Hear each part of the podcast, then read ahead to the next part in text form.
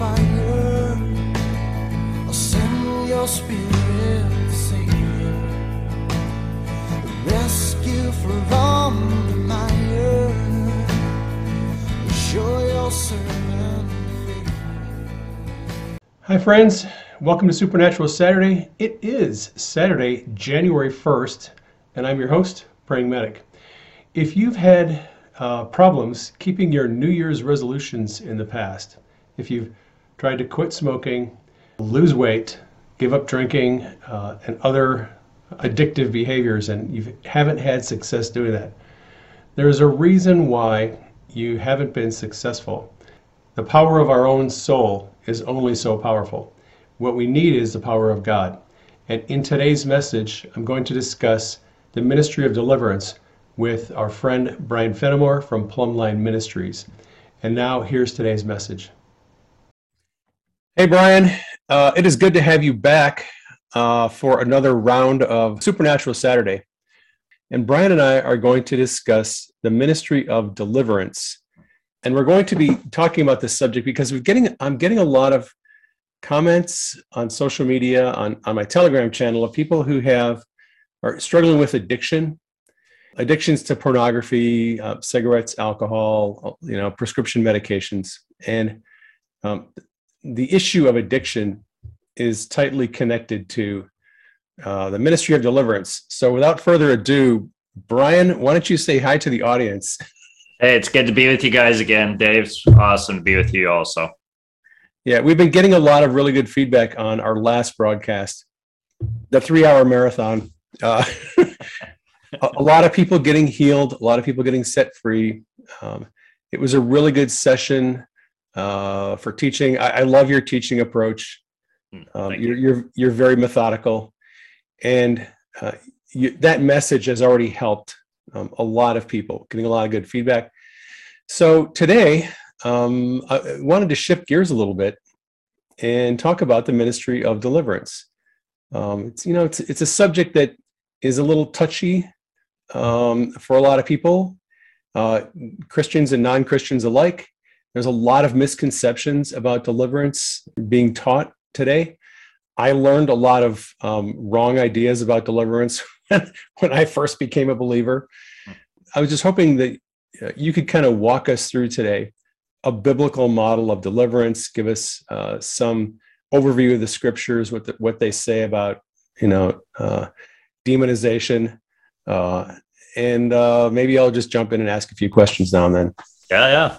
Okay. Well, um, it's so let's go ahead and get started on this. So when we talk about deliverance, we have to put it in a context of how the Bible views the world. And so there's a worldview that comes to us out of scripture. And what we want to do is we want to say, well, based on this worldview, which is actually reality, how does God describe the universe? And so God describes the universe as here we are created in the image of God. We have both a flesh and a soul and a spirit. And in the soulish and spirit realm, what happens is, is the Bible describes that there's a enemy of God, Satan, and he has fallen angels that have uh, joined his side, and they're described as demons. And basically, anything that's made in the image of God or anything that represents the, the Lord, they are against that. And so, i.e., they're in conflict with the Lord and people made in his image, which means you and I.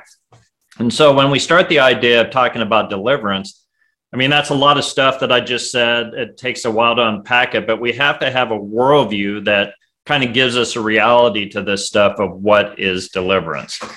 Also, um, you find out that uh, throughout the Old Testament, as this idea is being brought up, you have it alluding to an enemy of God's, which is Satan. And then you don't really have a lot of talk about demons or demonization in the Old Testament. But boy, when you hit the New Testament, it's like Jesus just pulls the, the veil away and says, here's what reality is. This, this is something I was talking about on Telegram uh, yesterday. And it's the fact that if you look, you read the books of Moses, Moses never once talks about demons or Satan. Right. Uh, and then, like you said, it, you know, it, there are certain uh, cha- uh, chapters in the Bible, certain books.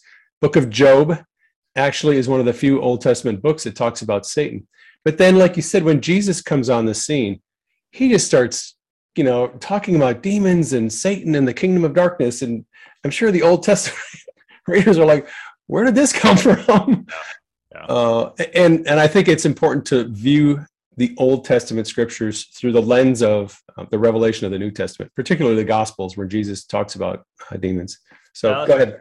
Yeah, and um, what's interesting, um, you do not have this in the Old Testament. You have it written about in the New Testament, but you do see, like um, in the book of Acts, that the Jewish culture had actually been aware of the fact that there were demons because they were trying to drive out demons.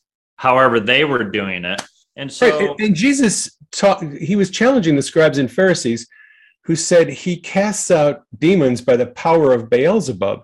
And he said, "Okay, well, if I cast out demons by the power of Satan, uh, under whose authority do your sons cast them out?" yeah, that's right. Right. So, So- so they knew about demons, and they were doing some deliverance. Yeah, and that that brings up the idea of um, when other nations were worshiping false gods, there must have been some kind of manifestation that people were aware of, and the Jewish people would have had to recognize, well, this isn't the way Yahweh is described, and so what is this we're dealing with? So.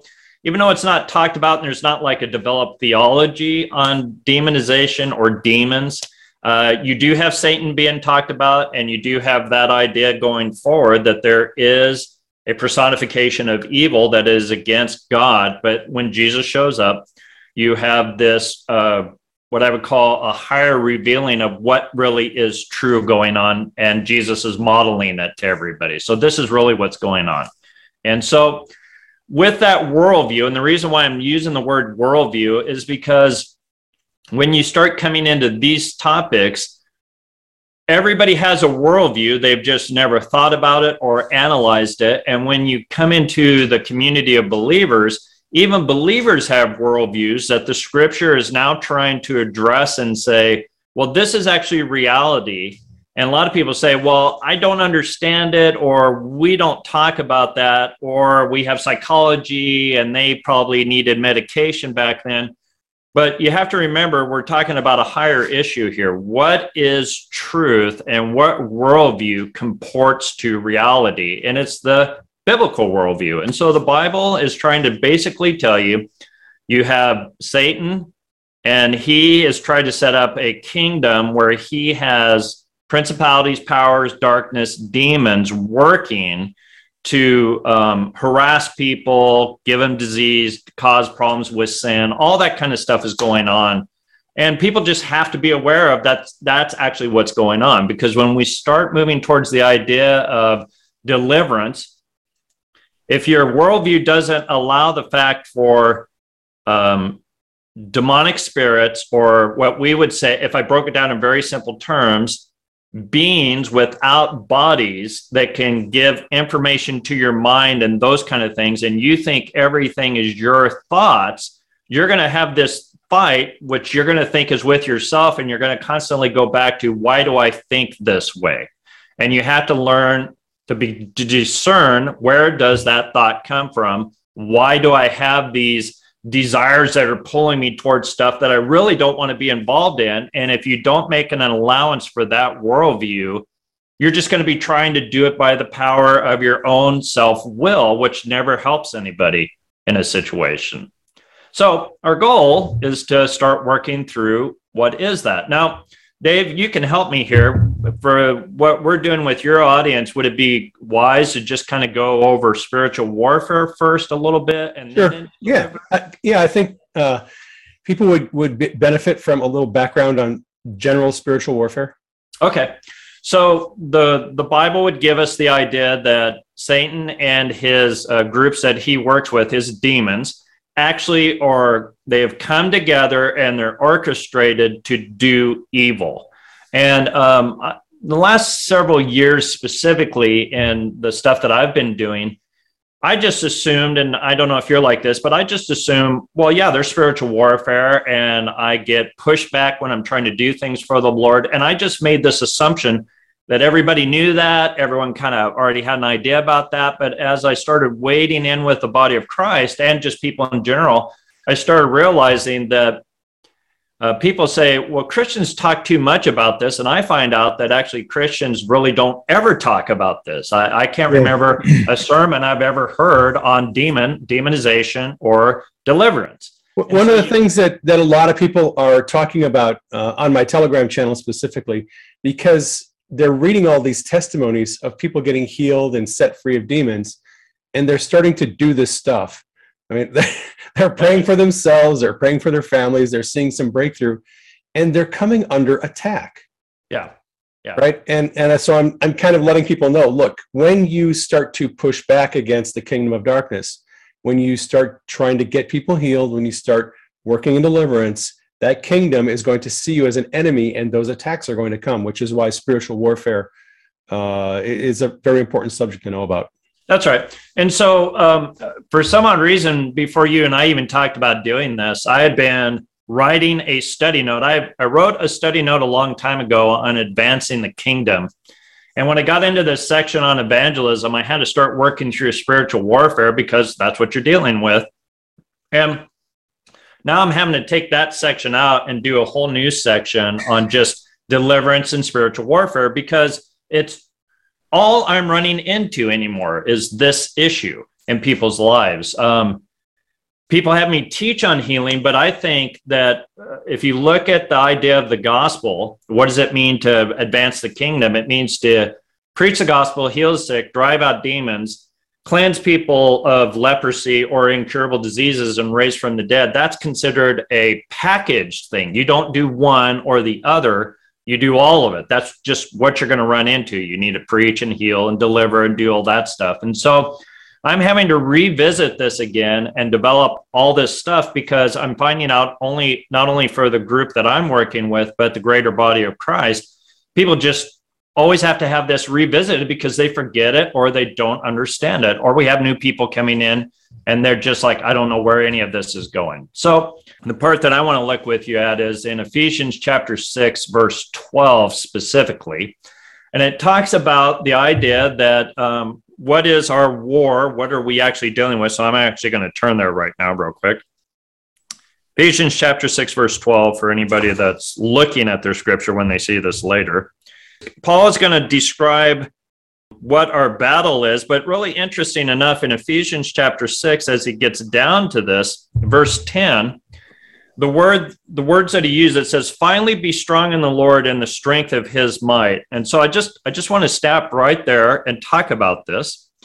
The word finally means everything that i just got done writing to you in the epistles that was good information but this if you're going to pay attention to anything this is what you need to be looking at. It's actually interesting that that's what it says next thing it says be strong in the lord and the strength of his might and so this is actually saying that all warfare and deliverance is learning to live with the strength of God on you to deal with evil. So, whether we're talking about dealing with the enemy outwardly harassing us or something going on with an addiction or a hurt or a pain, and the enemy is energizing that, it says that we have to have the strength and God's ability on us to actually deal with it. And what's really interesting about this, it says, put uh, be strong in the lord and in the strength of his might. That section right there strength of his might is interesting.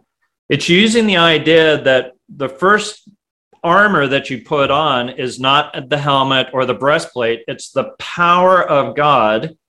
And when you call for the power of god to come over you it's kind of way the, the original language is used you're pulling from the power of god the armor of God and it comes over you. And so as the power of God comes on you, it girds you up and, and develops your breastplate and gives you a helmet. And now you have faith and you now have a sword. It all comes literally from the strength of God's mighty power. And so a lot of people believe that you put the armor of God on. The scripture here is actually telling you, no, put on the power of God, and what comes out of that is the armor of God. And what I would, what I've been teaching uh, people on Telegram for the last uh, week or so since, since we did our broadcast is um, learning to sense God's presence, His manifest presence, His glory, learning to ask God to bring His presence. I've been doing this with Denise. Uh, Denise has been she's had an- insomnia Hmm. for a couple of years, and I've been I've been asking the Lord to bring His presence upon Denise every night um, and give her sleep, and she has been sleeping uh, wonderfully since I started doing that. Wow, that's great. Right. So Yeah. when you talk about the power of God and and us calling on the power of God, uh, so wrapping ourselves in the power of God, God's presence, I, I think that's what you're talking about. Uh, correct me if I'm wrong. Yeah, yeah, that is. And so when most people get teaching on the armor of God, they believe, well, I have to put on. But the scripture starts with, no, you put on the power of God. And what comes from in this is this armor. This is the how you fruit. fight the enemy. Isn't it the fruit of putting on the power of God? Yes, it is. It is. And so I, I'm making that distinction because um, I still hear people teach, well, I'm going to go get the shield of faith and use it and stuff. And they're not getting the idea that the power of God needs to be on them first before they can move in any of this stuff. Well, well, you, you when we talk about healing, I, I remember you saying that, you know, the faith that we operate in healing isn't our faith. it's faith that God gives us. That's right. God quickens us. He He gives us a, a boost of faith, the gift of faith, right? And so, uh, in, in this in, in the spiritual warfare realm, I guess it's the same thing. It is. That's Oh. what, so the whole the it's kind of amazing. Um, you and I, you and I walk with the Lord, and you. I've said this when we did last time. We do everything wrong before we learn to do anything right. And so, what's fascinating about all this is this is the presence of God and the power of God, or the glory of God, whatever term people use, depending on whatever passage they're reading the bible says this is what you need to develop relationship out of warfare out of community out of. All of that comes from the presence of the lord not just principles. And so here we are talking about uh, spiritual warfare and deliverance. It, we still need the power and the presence of god for this in our lives. And and you really don't want to take on spiritual beings without god's power. You need his power to win the battle, it, not technique per se, even though God teaches, well, you need to keep this in mind when you're dealing with all this stuff. So uh, we're still in Ephesians. I'm not going to go over all the armor. We can maybe talk about that later as we talk about deliverance, but I want to go to verse 12 to where the focus is. Our struggle is not against flesh and blood, but against rulers. And it's interesting. I know that you've seen it. It says against uh, rulers, against powers, against world forces of this darkness, and against spiritual for- forces of wickedness in heavenly places. It uses the word against four times. And it's interesting in the original Greek language, you would have only needed to use it once. So Paul is actually emphasizing the word against. And this word for against actually means close combat, intentionality, fighting. And what I want to do is I want to just uh, start here when it says our struggle is not uh, with flesh and blood. The word struggle here doesn't mean just something that's, uh, well, we resist them and they push back and stuff like this. This is the Greek term for an intense warfare. It, it actually is used um, back in the culture for this arena they used to have that was called the arena of warfare. It was a building they had where gladiators got together to try to kill each other. It was actually interesting. Uh, they only had three sports back then and this this uh, place that they fought, and this is what Paul was using. It was boxing, wrestling, and then this uh, sport that the two groups out of that would come out of and try to kill each other. And the goal in the house of war was to bring the other person into submission. And so Paul is now using that Roman illustration for the people of God. The enemy is trying to come to you to bring you into submission to him lording over you with evil in some form. So it could be temptation, it could be perversion, it can be uh, addictions, whatever it is, he wants to rule over you. And he actually does it through these different things. And it's saying, um, I don't know where you're at with this, Dave, but a lot of people believe that if they ignore this stuff and they just focus on the Lord, they'll never come against it. The way the word against is being used is it's the idea you're bumping into it whether you want to or not. So you're going to engage principalities, you are going to engage powers, you're going to engage world forces of darkness. You're going to engage it whether you want it. And so you have to prepare yourself for it. And when we start talking about deliverance, if we work through, well, here's how you and I get delivered, but we don't understand any aspect of spiritual warfare, we'll get delivered and then it'll come back around again. And then everyone will go, well, why is this bugging me again? Because start going after that and you deal with it, you have to learn to stand in the power of God to deal with it from that point on. And it's the idea that God wants victory for you. So God wants victory. That's that's the problem that a lot of people um, are wrestling with right now. Uh, in my Telegram channel, in particularly, as people are starting to pray for themselves and pray for others to be healed, they're seeing the symptoms go and then come back. Yeah. Yeah. And and that's a clear uh, indicator that you're dealing with something that's demonic. Yeah, that's right. And that's, That's the issue where you need to learn how to stand against uh, these powers.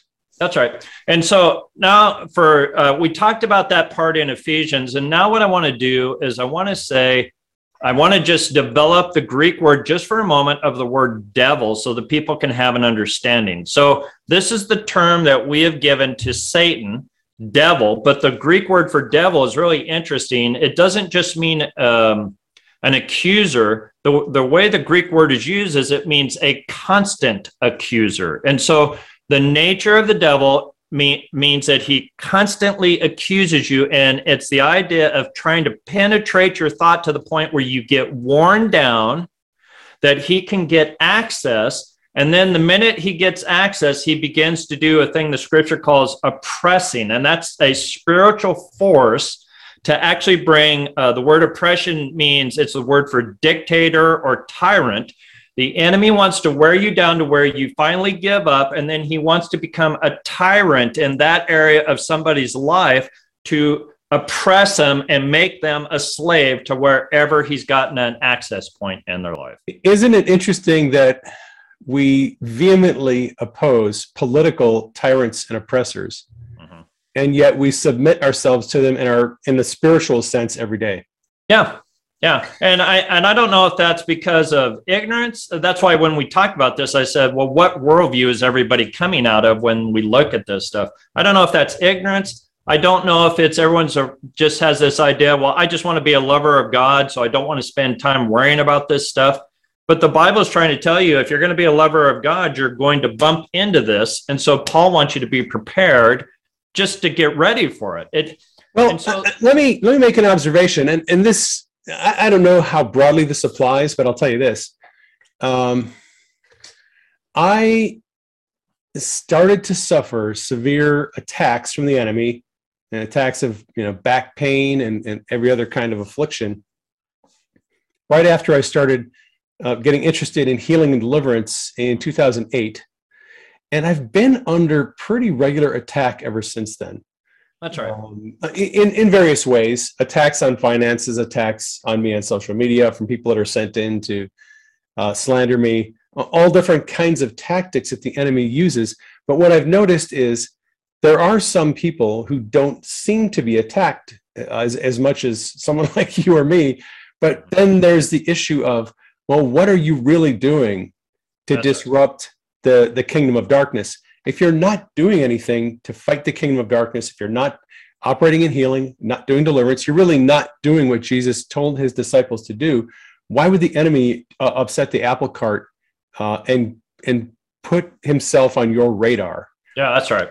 Well, and the we know as it tells us even in the Bible that when you're in the kingdom of darkness, you're basically his he's already a tyrant over you.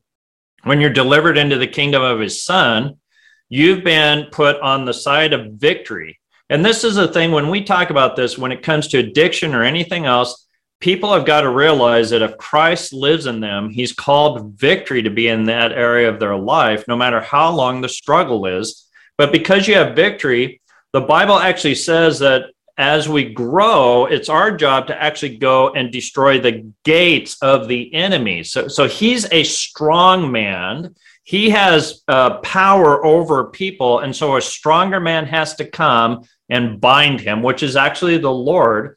And that's what he's called you and I to do. So anytime you see this, it's called a rhythm of Jesus's ministry.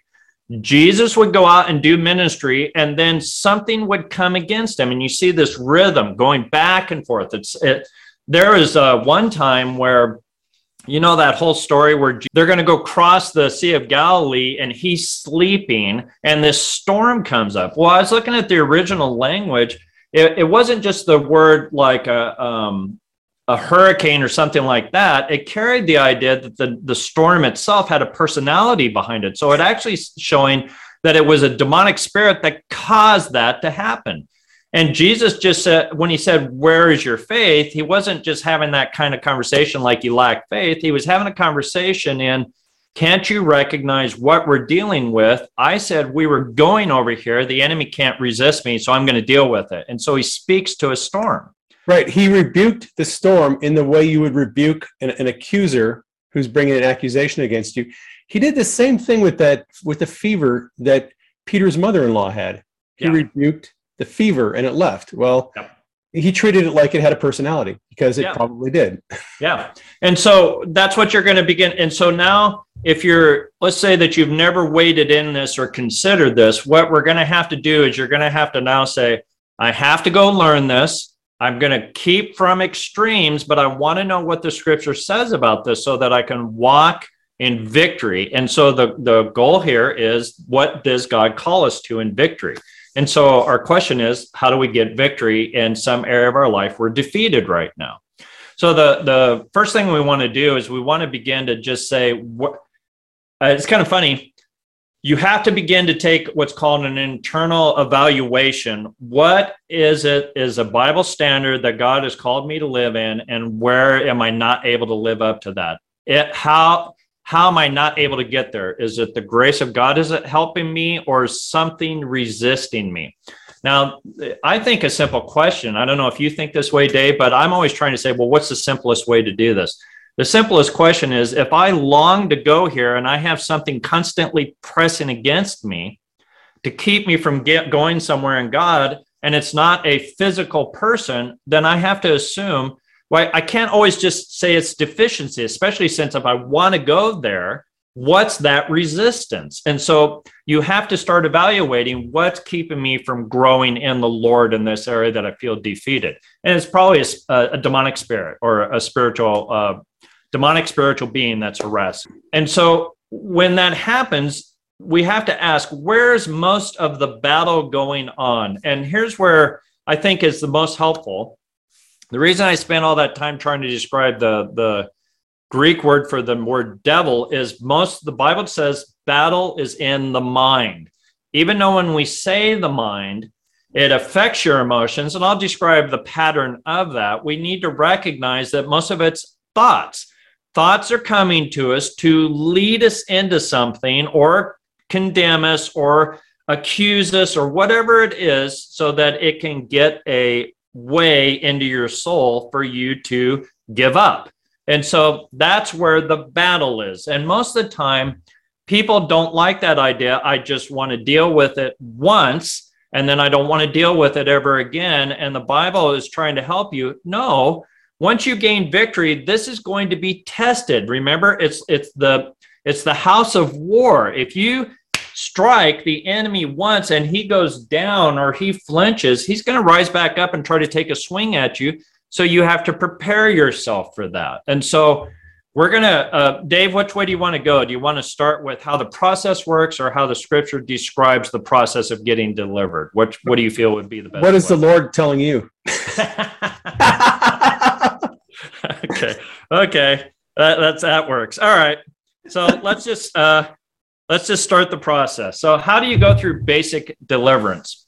So if we say we want to be delivered, we just went through the Ephesians passage. We now want to say, well, are there steps? And just like we were talking about uh, last time Dave and I were visiting, we talked about effective steps for ministry. Well, there are effective steps of deliverance. This works in every generation. So the first one is this. And it's almost kind of funny to say this to people. If you know Jesus, you've already done this at one level. You affirm his lordship in your life. But I want to be specific when I say this. In Romans chapter 12, it says to offer yourself as a living sacrifice, holy and pleasing to the Lord. So these people already knew Jesus. That's what Paul is talking about in Romans chapter 12. And now we're here, uh, I'm sorry, throughout Romans, he says, well, here's what it means to get saved. Now that you're saved, offer yourself. That means some area that I have weakness, I need to reaffirm the lordship of Jesus in that place. And most of the time, when people are struggling with an addiction or something they don't feel they get victory over, we have a tendency again to try to go in and deal with it ourselves instead of affirming Christ's lordship over that. And so, uh, when I had to break free from, I had some addictions, and even after I knew the Lord, when I had to break free from those, I had to affirm, I, I'm not Lord over this. I don't have the power over this. You are, so I turn this over to you. So it'd be like offering yourself afresh to the Lord in an area of weakness that you have in your life. And everyone's like, well, why do you need to do that? Well, you're establishing him as Lord over your mind, your emotions, your will, an area of weakness. That's where victory comes from. It doesn't come from saying, I know Jesus, but I'm going to struggle with this. The victory is always with the Lord. And so he has to be given this again. And so there's this prayer I'm going to talk about with everybody. Uh, Dave might add something to it, um, and we didn't even talk about this. But there, when I first started having to work through this in my life and dealing with other people, there's this thing in the the Old Testament where it talks about Jehovah Shalom, and that that word means wholeness. And so there are three words that are used for the word shalom. It means to prosper. And this doesn't mean just outwardly, this means within your soul. So shalom means to prosper so deeply. You're at peace. That's another word for the word shalom. You're at peace. So you prosper so deeply in God, you're at peace, which brings wholeness to you in your life. So you prosper so deeply in God, you're at peace that you prosper in life. That's the cycle God is trying to take people through. And so, what I started doing is I realized if God wants wholeness, I need to invite the Holy Spirit to bring wholeness over my mind, over my emotions, and over my will. And so I literally wait before the Lord and saying, Bring your wholeness over me, Lord. Now, the reason I do that is because when Jesus says in Matthew 11 28, Come unto me, all that are weary and heavy laden, I will give you rest that word rest right there is the Greek word for the word shalom in the Old Testament. And so the Bible is actually telling you, God says, I will actually give this to you if you ask this of me. And so a lot of people kind of are waiting for God to just kind of drop them on it, but he's actually putting out his hands and he's saying, Hey, come to me and I'll give this to you. I will actually give this to you. And interesting enough, when he says weary and heavy laden, weariness is a condition of the soul, and heavy laden is oppression that men put on men. And so he's saying both areas that cause pain, weaknesses, problems, everything that's going on, Jesus says, if you'll come to me and let my rest come upon you, I will restore you past this. You'll actually gain victory in this area. So we're wanting to affirm the Lord over weakness in our lives. And the body of Christ. I don't, Dave, you're going to have to tell me where you're at with this, but we have a lot of people that are said to be pastors, but we don't do a lot of good pastoral ministry. So people need to be pastored when it comes to their soul so that their soul knows how to get nourished by the shepherd. Yeah. And, and I, I, guess what I would say, just kind of you know, add a couple of things. When you talk about the soul, of course, you're talking about the mind, will, and the emotions. Yes. And um, what you have to understand about that issue is uh, there are two kingdoms that are battling for dominion over your soul. Mm-hmm. All right. Jesus um, demonstrated the pattern that he wants us to follow. He submitted his will to the will of the Father. Mm-hmm. Okay. Yep. Uh, the other option is Well, you've got the kingdom of darkness, which wants to dominate you and your soul. And the demons ultimately, they want to subvert your will. They want to subvert your will and they want to bring you into bondage to fear, to addiction, to sickness, to, you know, having this wrong view of God, how God views you. Um, the enemy really wants to just destroy your life, and they, they do that. The demons do that by subverting your your will, your mind, your emotions, your soul. And what Brian is teaching here is, if you give Jesus dominion over your soul, your mind, will, and emotions, he can then break this bondage and break the control that the enemy is trying to exert over you. Yeah, that's right. That's right. Thanks, Dave. That was good. I like that clarification. That was awesome. Uh, okay, and so I think at this point, um, I usually don't get a big thrill out of telling this, but it helps a lot of people. So I'm going to talk about an addiction I had at a certain point. So um, all, God has created man in His image. He's given them certain things that are called um, appetites, and most addictions deal around the arena of appetites. And so these are not evil in and of themselves. It's the perversion of them that make them evil. And so you have an appetite to eat, you have an appetite to procreate, you have appetites. Those in and of themselves are show that you're made in the image of God. So they are not evil. It's the perversion of them. So um, when I was in my um, early 20s, heading into my 30s, I had this severe addiction to uh, Mountain Dew. I mean, it was ridiculous. I, I drank so much Mountain Dew. I, I, had like those two liter bottles. I could finish off two of those on a daily basis. I mean, I was just okay. Diet Coke. Yeah, and and everyone uh, would point out to me, "Hey, do you think you might have a problem?" And what I would do is I would look at their lives and say, "Well, you drink an awful lot of coffee, so why are you pointing out me having a problem drinking Mountain Dew. So we this is a silly way to argue with people. I was pointing out their addictions and saying it justified my addictions instead of looking at it. And because I wanted to do it, I, I felt like I was gaining something from this stronghold, uh, whatever I thought it was. And so the desire to drink something is not wrong. The destructive pattern that I had with this was wrong.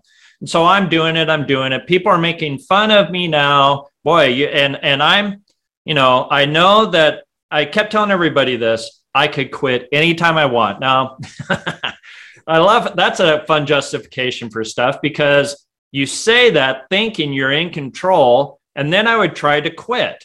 And as I tried to quit, I would have these weird sweating bouts of cravings for this thing. I actually would have dreams of me in the middle of the night hugging a big bottle of Mountain Dew and, and waking up going, wow, I, I have really got a problem. But I was in, because I was in denial of it and I didn't want to face it, I just kind of kept pushing that off, thinking it was funny and making jokes about it. And finally, um, we were celebrating one of my birthdays, and my oldest daughter, she was a, a young girl, she bought me, if you can imagine, for my birthday, Mountain Dew. And so I was drinking a Mountain Dew in front of my kids on my birthday, and I got done and I put it on the table. And my daughter pointed at it and she was making a joke and she said, um, We ought to bronze that can because when dad dies, we can actually put that on top of his tombstone and say, Dad's God. And when she said that, wow, the Holy Spirit, that was what I needed. The arrow of the Holy Spirit hit my heart. And I went, Oh man. And, and it finally got through to me I don't know why that had to do it, but all of a sudden I had to excuse myself from the room and I my office is in my basement. So I went down into my basement and I'm like, wow, Lord, you're really you're on me. What is going on here? Why am I and finally the Lord started having a conversation with me about being addicted. And and I'm gonna what I'm gonna do is hopefully deal with the demonization by piercing through and getting to the the point of this. The things that we're addicted to, the reason why we are is we're trying to get something from them that only the Lord can give us, but we don't know how to find it in the Lord, so we go to that thing. And so the Lord started pointing out to me, you get some form of satisfaction from this. And what you've done is you've replaced that for me. And I want to turn that back around And and what that did is that brought me into an encounter with the Lord where in a sense he had to counsel me. I was I could tell I could tell I was being nurtured by the presence of the Lord. He wasn't condemning me. He was trying to convince me of truth to set me free. And so as he started explaining this addiction that I had, he said this and then he started going back through my past. This stems all the way back to your relationship with your father. And once he did that, he showed me that pain has caused you to go all the way over here and develop this addiction. And once he showed it to me and he said, and this is why the enemy can deceive you, this is why you're caught in it. And so I had to go back here to this pain I had, repent, which I'm going to explain here in a minute, turn to the Lord, humble myself, and then a cleansing. I could actually sense a cleansing come into my soul. And I literally left my office delivered from addiction for Mountain Dew. I, I went into the kitchen after that and I poured out the rest of the six packs and I just said, that's it. I, I have, no, there's nothing in me to go back to that. I, I'm free from it. Now, that was a long period of being addicted, playing games with it. I got delivered in a moment and I know people say, well, should it be that way every way? It depends on what God is doing. Sometimes He does it in a moment, sometimes He does it over a period because He's trying to build something up in your life. And so that's why He doesn't do an immediate. Uh, can, can I jump in here real quick? Yeah, yeah, go for it. All right. Some of you who are, are listening to this broadcast, you're chuckling to yourself because uh, addiction to Mountain Dew in his case, Diet Coke in my, my case, like I was working as a paramedic and I would work 56, sometimes 72 hour shifts, three days back to back with no sleep. So, uh, and I didn't drink coffee at that time. I mainlined Diet Coke, like IV infusing it because I needed the caffeine to keep myself going, to keep keep myself awake, to keep going. And like Brian said, you know, I convinced myself that it was giving me some benefit, but I was, it really was an addiction. Uh, uh, and I just want to add one more thing. So uh, when we when most people think of addictions, they think of you know narcotics, uh, pain pain pills, drugs, alcohol, pornography, things of that nature. That's what most people perceive as uh, you know addictions that actually damage your lifestyle.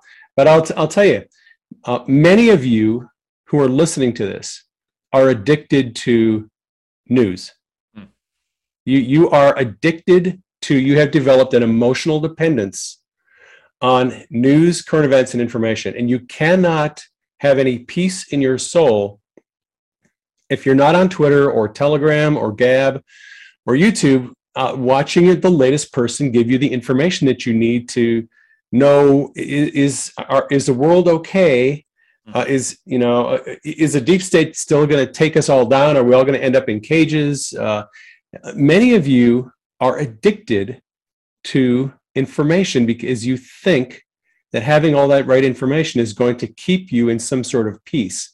Yeah. That peace is a peace that God wants to give you, and you're replacing it with information. That's right. That's right. And, and again, Dave, good summation. I, I appreciate you doing that. When you, so here we are now God's getting to the core of what's going on to us. So, why do people get into bondage and need to be delivered? Something has replaced something that only God can give you, You've replaced it with something else, and it's got a hold of you.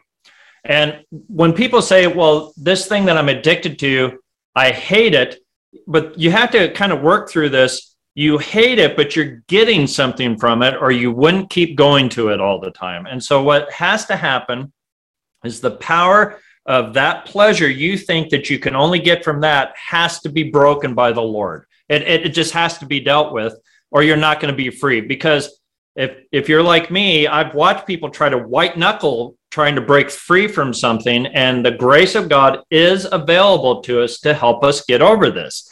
Okay, so the power of God is available to get you past any problem that you have. That is what God has made available to us to overcome. And so it's there, but we need to learn how to draw on it, live in it, and, and progress past that. And so when we talk about an addiction in your life, we have to now begin to work through repentance. So, what does the word repentance mean? It's kind of funny. If you look it up in the original language, it means to change your mind. But there are two forms of the word repentance. One means to let the light in. So, what does that mean? That's where I talked about self evaluation. You have to let the light of God's word and his spirit come into your soul and evaluate you. What is going on with you? Hmm. When the light Shining comes- the light in the darkness. yeah. You, when the light comes in, if you can begin to see this stuff according to God's word and his spirit, you've already gained a certain level of victory because everyone else who's addicted to something cannot see that. And that and that's the first step of breaking free from something. Essentially, you're you're letting the great physician perform an examination on you so that he can give you his diagnosis. That's right. That's right. And uh, so as he you're letting the light in, now what's happening is you're getting what's called the counsel of the Lord. He's beginning to work through you. The word conviction uh, in the Greek New Testament is fascinating because the Holy Spirit convicts you of sin, righteousness, and judgment. So when it's a negative thing, it means the Holy Spirit goes and takes every piece of information that keeps you from uh, dealing with that and he presents it to you so you cannot escape. But when the word conviction is used in the positive sense, it means God takes everything that is necessary to bring you up into a higher place. He works it into you so you get set free. So when God shows me a weakness, but most everybody feels condemnation and they want to run, but the safest place to be is the Lord letting the light come in because if he's convincing you of it, it means he's going to deliver you from it. And so we have to teach the body of Christ it's okay to be broken in the sight of the Lord because he's the only one that can mend us. The enemy also tries to trick people into believing that anytime the light of God comes upon an area of weakness, they believe that God is condemning them when he is not. He is trying to deliver them. Condemnation is before you come to Christ. God has to show you, hey, in your sin state condition, you need a savior. And so that's why you feel that, you sense that. But once you come into Christ, you're not being condemned anymore. You're now having him convince you of things to set you free. And so, uh, Dave, you tell me where you're at with this, but most people try to figure out a pattern so that they don't engage the Lord with this. But you want the Lord to help you with this. He Well, I- I- loves you. All right, so I, I I went through a, a very uh, difficult divorce uh, almost 15 years ago, and uh, I had done a lot of things wrong in my first marriage, and during that time, the separation and the divorce, uh, the the Holy Spirit was convicting me every day. And I didn't want to go near a church. I didn't want to read the Bible. I was just like, I don't want to hear it. I don't want to. I like I know my life is screwed up, but I'm not ready to deal with it right now. And so the, it was interesting, like you're talking about. Um, different people will have different reactions to the conviction of the Holy Spirit. But what the Holy Spirit ultimately did, once I, you know, had my temper tantrum and I was all done with it, you know, denying what he was trying to show me, Mhm, he he showed me that he wanted to heal me mhm. of the guilt and the shame and the feelings of failure and and all the negative things that had gone on that I was wrestling with in my soul. Jesus was like, "Look, I- I'm going to heal that stuff if you let me work with you. Just stop running away from me." Yeah, that's right. and and the very story you're telling is uh, you you what you did by doing that is you took us through the progression of this whole thing. God wanted to get you past that. And so everybody that's struggling with some area of weakness, they they got this idea that they have to prove themselves to the Lord, and God's not wanting that from you. He's wanting you to get you past it. And so you're wanting to welcome this process. And I don't know what it is. I, I, think it's just the the way that man, since he fell, the way he responds to things. But we do everything we can not to enter into this process with the Lord. We we try to. Well, I'm just going to study the Bible more, or give more money, or something like that. So like somehow that deals with this, but it doesn't. You have to be under the counsel and the wisdom of the Lord. He's going to heal. If he shows it to you, he's planning on healing you past it. But we we've we not done a good job creating a community for people to encounter this. Uh, we, we, we talk about the fact that, uh, you know, God's disappointed with you. Well, that's not, it doesn't take a lot of theology to know that we don't live up to the standard God wants, but how does he move in regard to our brokenness? Well, he's a shepherd. He loves his sheep. He wants them restored. The Lord restores our soul. And so, any area that we have to be delivered, that's our soul, and he wants to restore it. And so, we need to let him take us through this process. Um, and then we need to, so we talked about letting the light in and then changing our mind. And I hear people say things like this I'm going to, I'm going to confess this sin and what they say is that I'm going to tell God I'll never do it again. And then inevitably, if they do it again, then they're like, now what am I going to do? The, the whole idea of repenting is telling the Lord, it's acknowledging that is that. Deliver me. I agree with you. Get me to the point of where that doesn't have control over me. And so we're either seeing an instantaneous thing happen or we're seeing a process that God is taking people through. And so, if God takes you through a process of repenting, it means, if I could say it the best way, it's like putting a brick on the wall. You're building foundations back in you need so that this thing won't keep penetrating you and taking you out. Most people don't like that process. I, I would be the first one to say, I'd rather the Holy Spirit just overshadow me, do the work, and I can go on with life. But sometimes He does that. Sometimes He builds a wall. It's intentional because of your destiny and where God's taking you. And so um, don't get discouraged with that. Recognize if he's going to do it instantly, I'm grateful for that. If he's building on my wall, all of this is based on the fact that God has created me to have a certain impact in my life. And so he's working with me in grace to reach that impact. So if I have to go through a process, it's for that reason. And by the way, those of you who are listening uh, and, and are struggling, thinking that God um, doesn't esteem you very highly, I'll just put it that way, or if you think that God uh, has some issues with you, or he doesn't like you, or whatever, because you haven't been completely healed, set free, and delivered, I want you to know that your physical condition, your state of health, your state of mind has no bearing whatsoever on how God views you. Okay? It's it's not this reality that well, God likes that person more, so they get instantly healed, and God doesn't like this person as much, so they're going to go through a 10 year process. That's right. It has nothing to do with how God views us. God views you, loves you as the same way that he loves Jesus. Jesus said that in the gospel in the Gospel of John. He said the Father loves you the same way he loves me.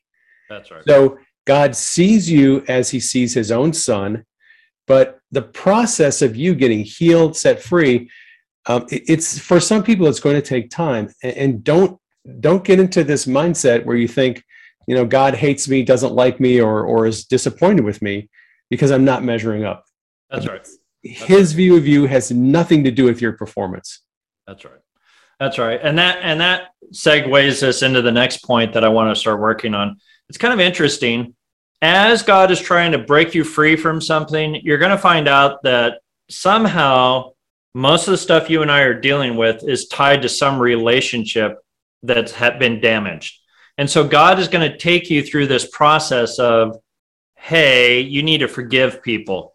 Now, um, when we did this last time, I talked about what is effective prayer, and I have to tell people stuff I don't like telling them. Well, now I have to do it again the Bible just kind of goes over and over with people how important it is to forgive people and to, and to let things go. And the Bible talks about this so consistently that uh, you would almost say, well, it seems like in every area of life we need to learn to forgive people. Well, the reality of it is, is we do.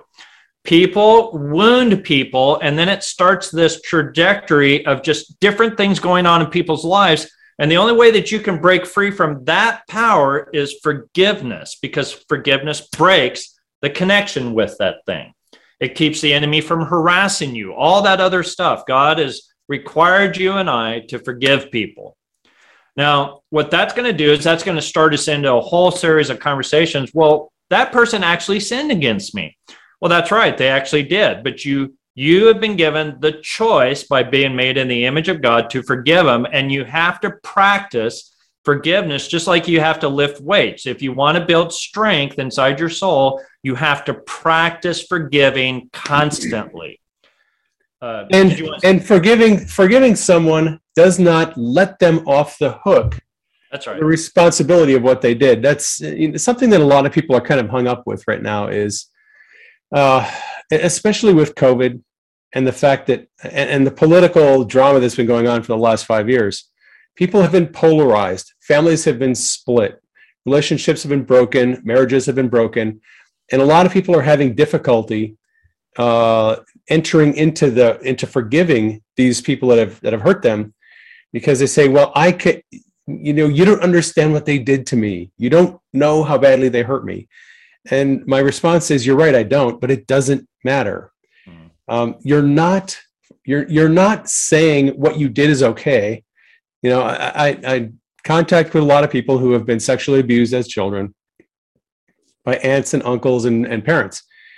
Forgiving that person who sexually abused you is not uh, saying that what they did is okay. Mm-hmm. You don't even have to have any contact with them. I'm not saying you have to restore the relationship. You have to go and, and let them back into your life. If they're still an abusive person, it doesn't mean you're uh, agreeing that what they did is okay. It's not that you're going to let them back into your life. It's that you're not holding that anger toward them because that anger that you have toward them, that's what the enemy uses to destroy your life. You that's need right. to let go of the anger and, and forgive that person. That's right. So simply, simply put, forgiveness is for your sake. Even though you say, well, I'm letting them off the hook, it's for the sake of your own soul, you're doing it. So that here's the big picture again. So, why would God want us to forgive all these evil people doing all these evil things? Uh, besides the fact that He says you do the same thing, the, the other reason is is because He's wired mankind to have love flow through them constantly.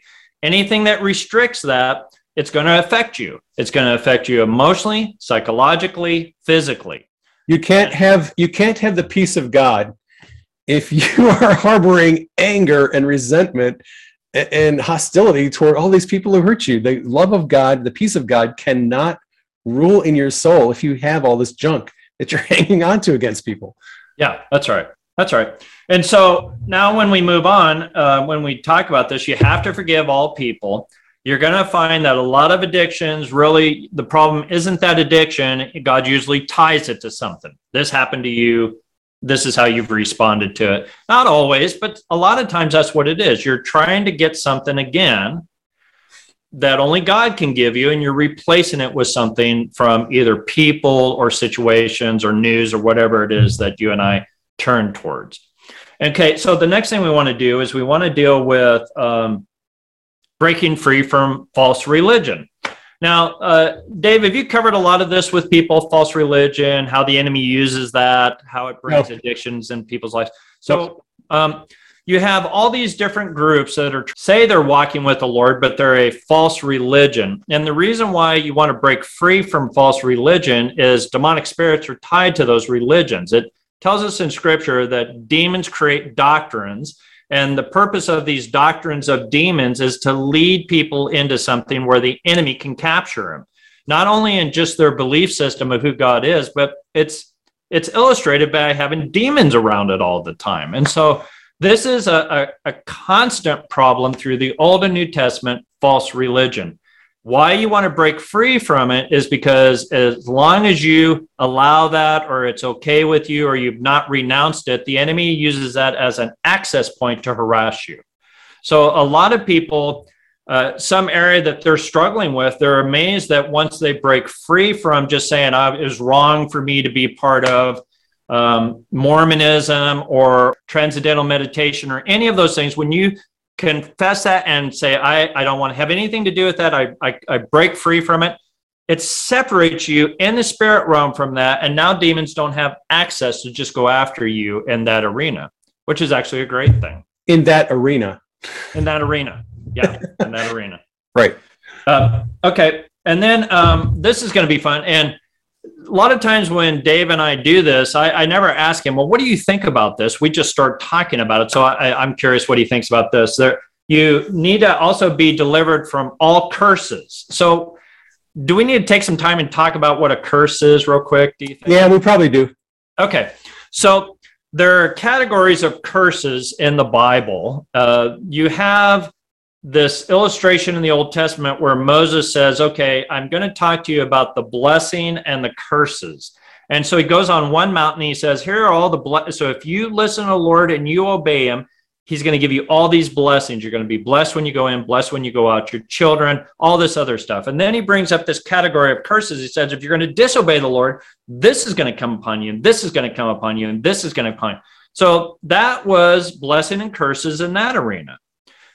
Then you have another category of, of curses. It's where people that have aligned themselves with the kingdom of darkness, they get empowered with a word from a, a, a demon and they speak it over somebody. And that's not a blessing, that's a curse. And, and what that does is that's connected with demonic spirits being connected to it. And then they come over a person and start harassing them in that area.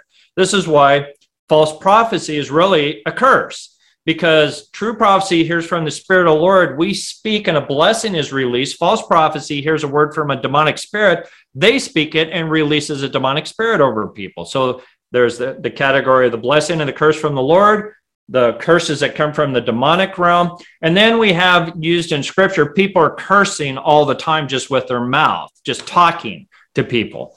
Um, there's this um, passage in the new testament where jesus says to people you're going to be held accountable for every word you say. Now, uh, Dave's probably shaking right now after I said that because people think now I have to give an account for, and I talked about my football team losing and I chewed out the other team, and then I made this statement about this political leader. Well, let's back up and, and see what the Lord was actually saying in that passage. He said, You will give an account for every word. Now, it's interesting. The Greek word there is not every word that comes out of you, it's a specific category of word. It's called a rhema.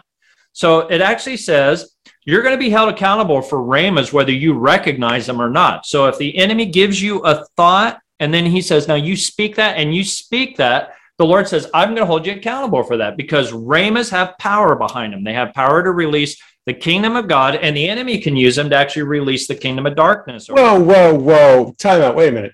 Okay. Are you saying that when God speaks to us, gives us a rhema, we have a responsibility to do something with that?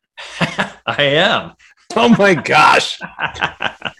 so there's something something to look forward to in the future. And so the, the idea here is is the Bible is trying to explain. So there are these categories of curses.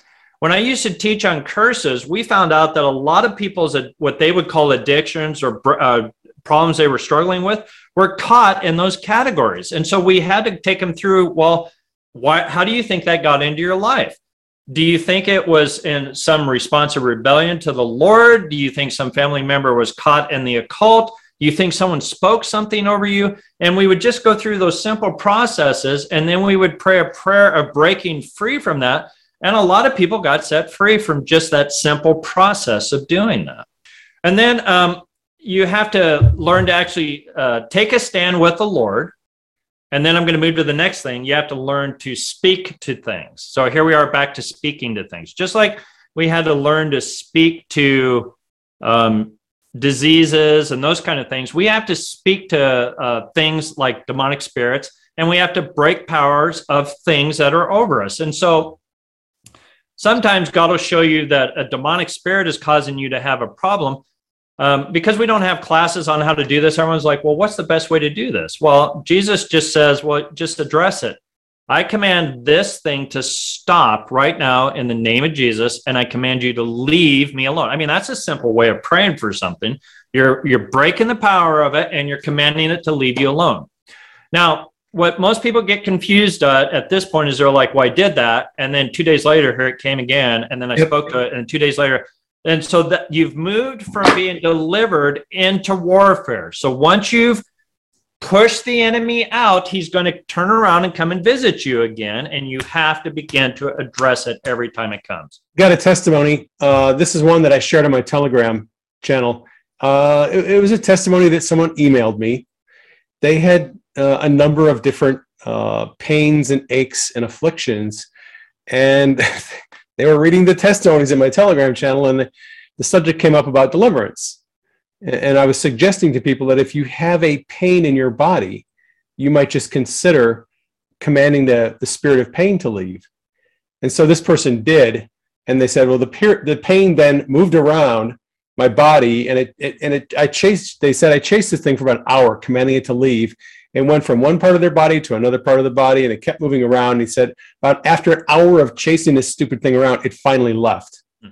and then it came back and he goes i wasn't wasn't sure if it was the same one or another one. He goes like if it's another one you're gone. I'm you're i'm getting rid of it. Sometimes um, these these you know demons spirits of pain will afflict us.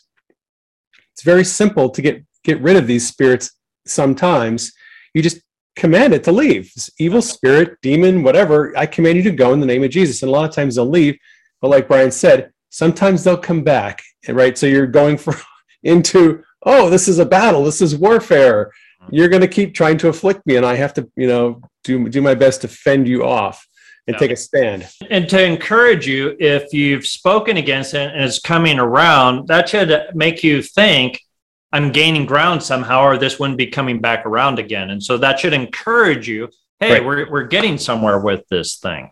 Also, uh, I'm going to stop and I'm going to just talk about. So, when you have thoughts that are coming toward you and people are saying, it seems so real, why is that? Because when thoughts are coming into your mind, it affects your emotions. And a lot of people live by their emotions. So, they actually will believe a lie because it affects their emotions.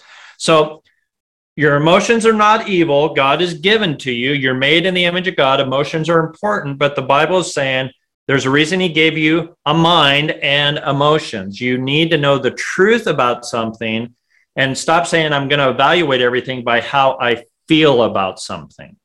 And so you you when we talk about this stuff, of the enemy harassing you, you're going to realize, well, this is a lot of stuff going on in my mind. Uh, it's information, and I feel it, and it feels real. Well, you're just feeling your emotional response to some lie. There's basically three, I guess, the way I see it, there's three types of information that we tend to process and respond to. And one of the, the first type that, that a lot of people sort of uh, work in the realm of is their is their emotions. Um, some people are just kind of driven by, led by their emotions. Yeah. They hear a news report, someone talks to them, they have an emotional response, and they're kind of just led through through their day by their emotions. Negative and positive, you know, good news, they become very elated, super exaggerated um, responses to those things, emotional responses. When bad news comes, they get they have a very strong negative response, and and they're sort of led by their emotions. So that's the first uh, realm of of, um, of the way we respond to things. The second is um, what I would say is intellectually, right? So in the in the intellectual realm, people um, take information acquire information through reading, through research, through whatever, they sort of evaluate it log- on, on a, uh, logic and empiricism. Does it make sense? Is it scientifically provable? It, you know, does it follow logically? You know, and they sort of set emotion aside and they just evaluate things very logically. Mm-hmm. Um, that's a second realm, and uh, there's a third realm that a lot of people are not aware of, and I refer to it as spiritual intelligence. Mm-hmm. Okay, this is information that comes to us from the spiritual realm. And the, the, like Brian has said, the Rhema, the spoken word of the Holy Spirit, an angel appears in your bedroom at night and gives you a message. A demon plants a thought in your head that you know you that you're worthless, that God hates you. Right? This is spiritual revelation, spiritual information, and we are continually um, reacting, interacting, and taking in information in the emotional, in the intellectual, and the spiritual realm all the time. And a lot of people aren't even aware of it. That's right. Yeah, that's why uh, when we started with this stuff on worldview, that's why we talked about that, is because how you see the world and this stuff that's going on in your head, you're either going to assume it's all coming from you or you're going to have a correct view of, well, there's a spirit realm here I'm dealing with also. Okay, so we've kind of gone through all this stuff. I'm going to give you some what I call a few steps to living in victory. Uh, if that if that you think will be beneficial, Dave, I'm going to just Let's go. with that real quick. Yep. Um, this is really important, and, and there just be simple things like you need to live in God's word. Why? Now, I'm going to be very specific when I say live in God's word because when you tell people read the Bible, everyone's like, "Well, I do," and I kind of get bored with it. Well, because we study the Bible, we read it kind of like a novel. You need to read where you're at. So that means whatever are the burning questions in your life, you need to be studying the scriptures in those areas because that's where the grace of God is drawing you. And so if I'm trying to get a breakthrough, I want to study what the Bible says about this area of my life that you're to be more than an overcomer. How does he do it? And you want to spend time in the word. Why? Well, it's telling us that God's word is alive and active, and it's also settled in heaven, which means it's the highest standard of authority and truth, not people's opinion, not what you see in the news or what people think. This is it's settled forever. That means that's why you can trust God's promises, you can trust Him, but you need to be feeding yourself with this. So that's one form of living in the Word. The next one is this the the biggest struggle i see going on in the body of christ is not healing or deliverance or prophecy it's identity. The body of christ does not see themselves the way the lord does. And so you need to start getting identity identity scriptures in you memorized by you and saturated with you because that's how god really sees you. That's how you are in this world and and when you start thinking that way, you become an overcomer by just thinking, this is how God sees me. He sees me as a saint. He sees me as an overcomer. He's there to provide for me. I have an inherent, I mean, just all this powerful stuff. And um, there's five categories of identity, and there are a lot of scriptures in each category, and they're so transformative that a lot like uh, there's a guy named Neil Anderson. I, I don't know um, if you've heard of him, Dave, but he writes the book, The Bondage Breaker. And in The Bondage Breaker, he spends the first four chapters just teaching people their identity in Christ because you can't break bondages if you don't understand that God is determined to set you free and that you're to be an overcomer. And so identity is really important. So if you're going to study stuff in scripture, learn your identity a study on identity. Um, did you want to say something? Yep. That? And there's beautiful illustrations in the kingdom parables about identity. If you just want to go to a, a place and learn about the identity of people in relation in relationship to God, look at the kingdom parables specifically. Look at how Jesus teaches that different people um, accept different relationships with the Lord. So there's uh, several parables where Jesus talks about the servant and the master, right? So you have a servant, he serves the master, he, he works for the master, the master compensates him, but the servant doesn't have an intimate relationship with his with his master, his boss.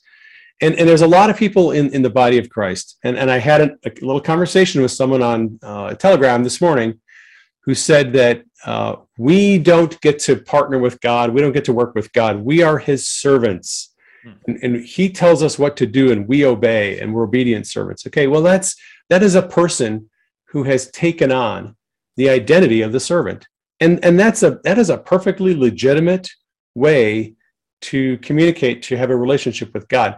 But then jesus calls uh, the disciples and he says you previously considered yourselves to be my servants, I now call you friends. Mm-hmm. Because a servant does not know what his master is doing, but I have sh- shown you all things. That's right. All right. So Jesus allow, lets us be friends with God. We can be a friend of God. He will tell us the secrets, you know, of his heart and our heart. He will show us things. We don't have to be a servant. Then there is the bride. Mm-hmm. Okay, read the parables in the Gospels where Jesus talks about the bride, because that is another relationship that God is calling us into. Um, our relationship with the Lord grows. Most people, when they when they first become believers, they see themselves as a servant. Eventually, they start, you know, having enough uh, history with God. They start to see themselves as maybe a friend of God, and then years later, they develop this intimate, wonderful, loving relationship with God and they see themselves as the bride. There are many different levels of relationships. I would encourage you to just study those. Yeah, that's good. That's so good. Uh, I, I agree with that. And then um, what we want to do is we want to just talk about how important it is to live in praise and worship. So, worship is actually interesting. Last time we were talking about, we were talking about the presence of the Lord, and I and I saw some people ask me, "Well, there's nowhere in Scripture where it talks about you're supposed to call on the presence of the Lord." And I thought, well, the problem with that is it tells us God inhabits the praises of His people. And so when we say, well, there's nowhere where it talks about God's presence or God manifesting, well, that's not true. The Bible talks about if you uh, worship the Lord, you're going to have his manifest presence come over you. And when we first started this, I talked about you need the power of God on you to live in the armor of God. Well, how do you attract that? Worship, praise, praying and praying in tongues if you do those kind of things. Uh, all of them are to reinforce your own soul. So Dave was just talking about a parable. Jesus used a parable that when you drive a demon out, it goes out into arid places, they attract seven other demons, and they come back. They can see that the house has been swept and they enter in again. Well, he's using a simple illustration of the culture of the day. If you go, if you have someone in your house and you kick them out and then you clean and repair the house, but you don't fill it with anything, the person's going to come back and take up residency again. So we're wanting to fill, he's talking about your soul. You want your soul filled with something so that there's not an access point. Praise and worship brings the manifest presence of God on you. It saturates you, it satisfies you, it fills your house, basically your soul.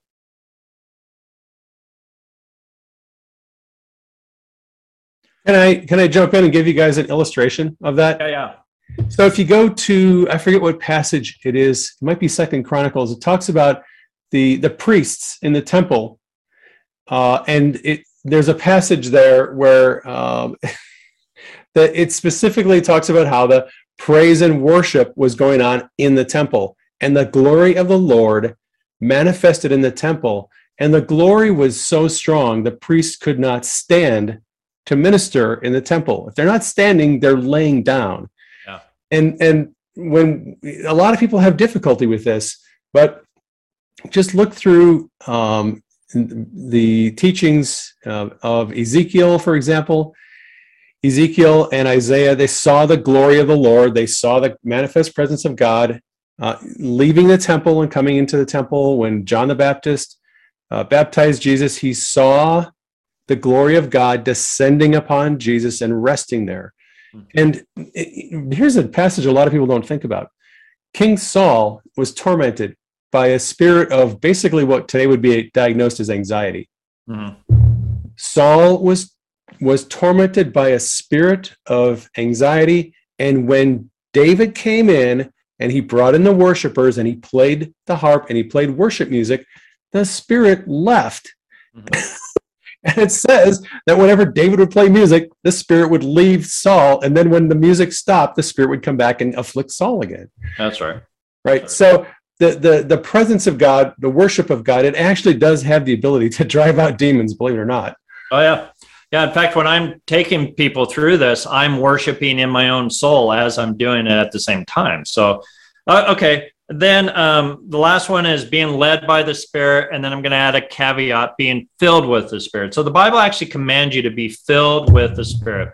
Maybe some other time in the future, Dave and I can take tell you how that process works. But I, am just going to com- uh, commend you. The Bible doesn't just talk about being led by the Spirit, it talks about incremental, constant infillings by the Holy Spirit. And so we need to make that a pursuit also to stay free, clean, and just walking with the Lord. And then the last one is this the armor of God. And the armor of God is so, there's so much to it. You can, all I can do is just mention it. And then maybe sometime in the future, we can explore that and go over the different uh, battles of it. But the Bible says that God has given you also the armor of God to, to fight, to actually deal with all this stuff. And so there you go. We've, we've done it, Dave. Cool. Yeah. Uh, I'm going to pray because uh, we've we've been seeing a lot of people healed who've been watching the videos just through a, a simple prayer. Mm-hmm. So I'm going to pr- do this again. I'm going to pray again. And if you are watching this and if you have pain, neck pain, migraines, carpal tunnel, tendonitis, arthritis, if you have pain in your elbow or knee, hip pain, lower back pain, and and and or pain in your ankles, any of your joints, basically, uh, I'm going to pray, and I want you to receive. Okay, this is important. Put away any fear, put away any doubt. I want you to open your heart and let the Lord heal you. Just receive it. That's right. You're a receiver. He's gonna he's gonna heal you, and all you need to do is just receive it. You don't need to do anything other than just receive his healing. All right, Holy Spirit, bring your presence upon these people. Bring your presence upon them, your healing presence, your presence for deliverance and breaking yokes of bondage. I command ligaments and nerves, tendons, muscles, and bone be healed right now. I release the healing power of God. I command spirits of arthritis to get out. I command migraine headaches to leave. Evil spirits of pain go. Yes. New meniscus, new rotator cuff, new joints. If you have screws, plates in your knee, God is going to heal that joint. Pain and inflammation, I command you to get out. I command heart valves to be made brand new. New coronary arteries. If you have a heart attack and you have blockages, God is healing your coronary artery blockage right now. Pulmonary fibrosis. If you have pulmonary fibrosis, the Lord is healing it right now. He's making your lung tissues brand new. I command joints to be made new, lower back pain healed, discs healed, bones healed, nerves healed. If you have spinal stenosis, God is cre- creating a larger opening for the spinal cord to go through. Nerves healed. If you have neuropathy in your feet and hands, I command nerves to come back to life right now. I release the healing power of God. I command dead nerves to come back to life. Just receive the Lord's healing. All right, I'm done. Amen. You got anything? Uh, yeah, I'd like to pray something real quick, if that'd be okay. Yep. Holy Spirit, would you bring your your power now into our souls? And I ask that wholeness would come over our minds and our wills and emotions and our spirit. Just bring wholeness back to us, Lord. Bring prosperity and nurture us with your presence. In the name of the Lord Jesus Christ. Amen. Amen. Thank you, Dave. Thank you, Brian. Uh, I think we can probably uh, wrap it up here. Okay. Uh, I don't know what we'll cover next, but uh, folks can tune into the next broadcast and find out what we're going to be covering. If you have prayer requests, uh, you can send them to me through my website, prayingmedic.com forward slash contact. I have a contact page on my website. Um, uh, if you have a prayer request, if you have a question, testimony you want to share, you can contact me. Brian, you want to give them your contact info for the website? Yeah, yeah, yeah.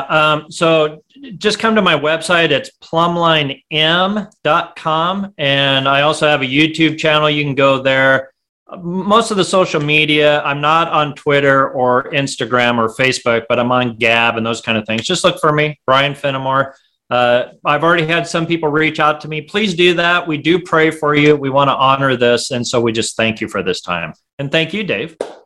Thank you, Brian. That is Yeah. a, that is a wrap. Thanks again for everyone tuning in. Please keep Brian and I in prayer uh, as to what we're going to do with this going forward. Um, I'm just blessed as heck to see what the Lord is doing uh, through these messages. So thanks again. Keep us in prayer.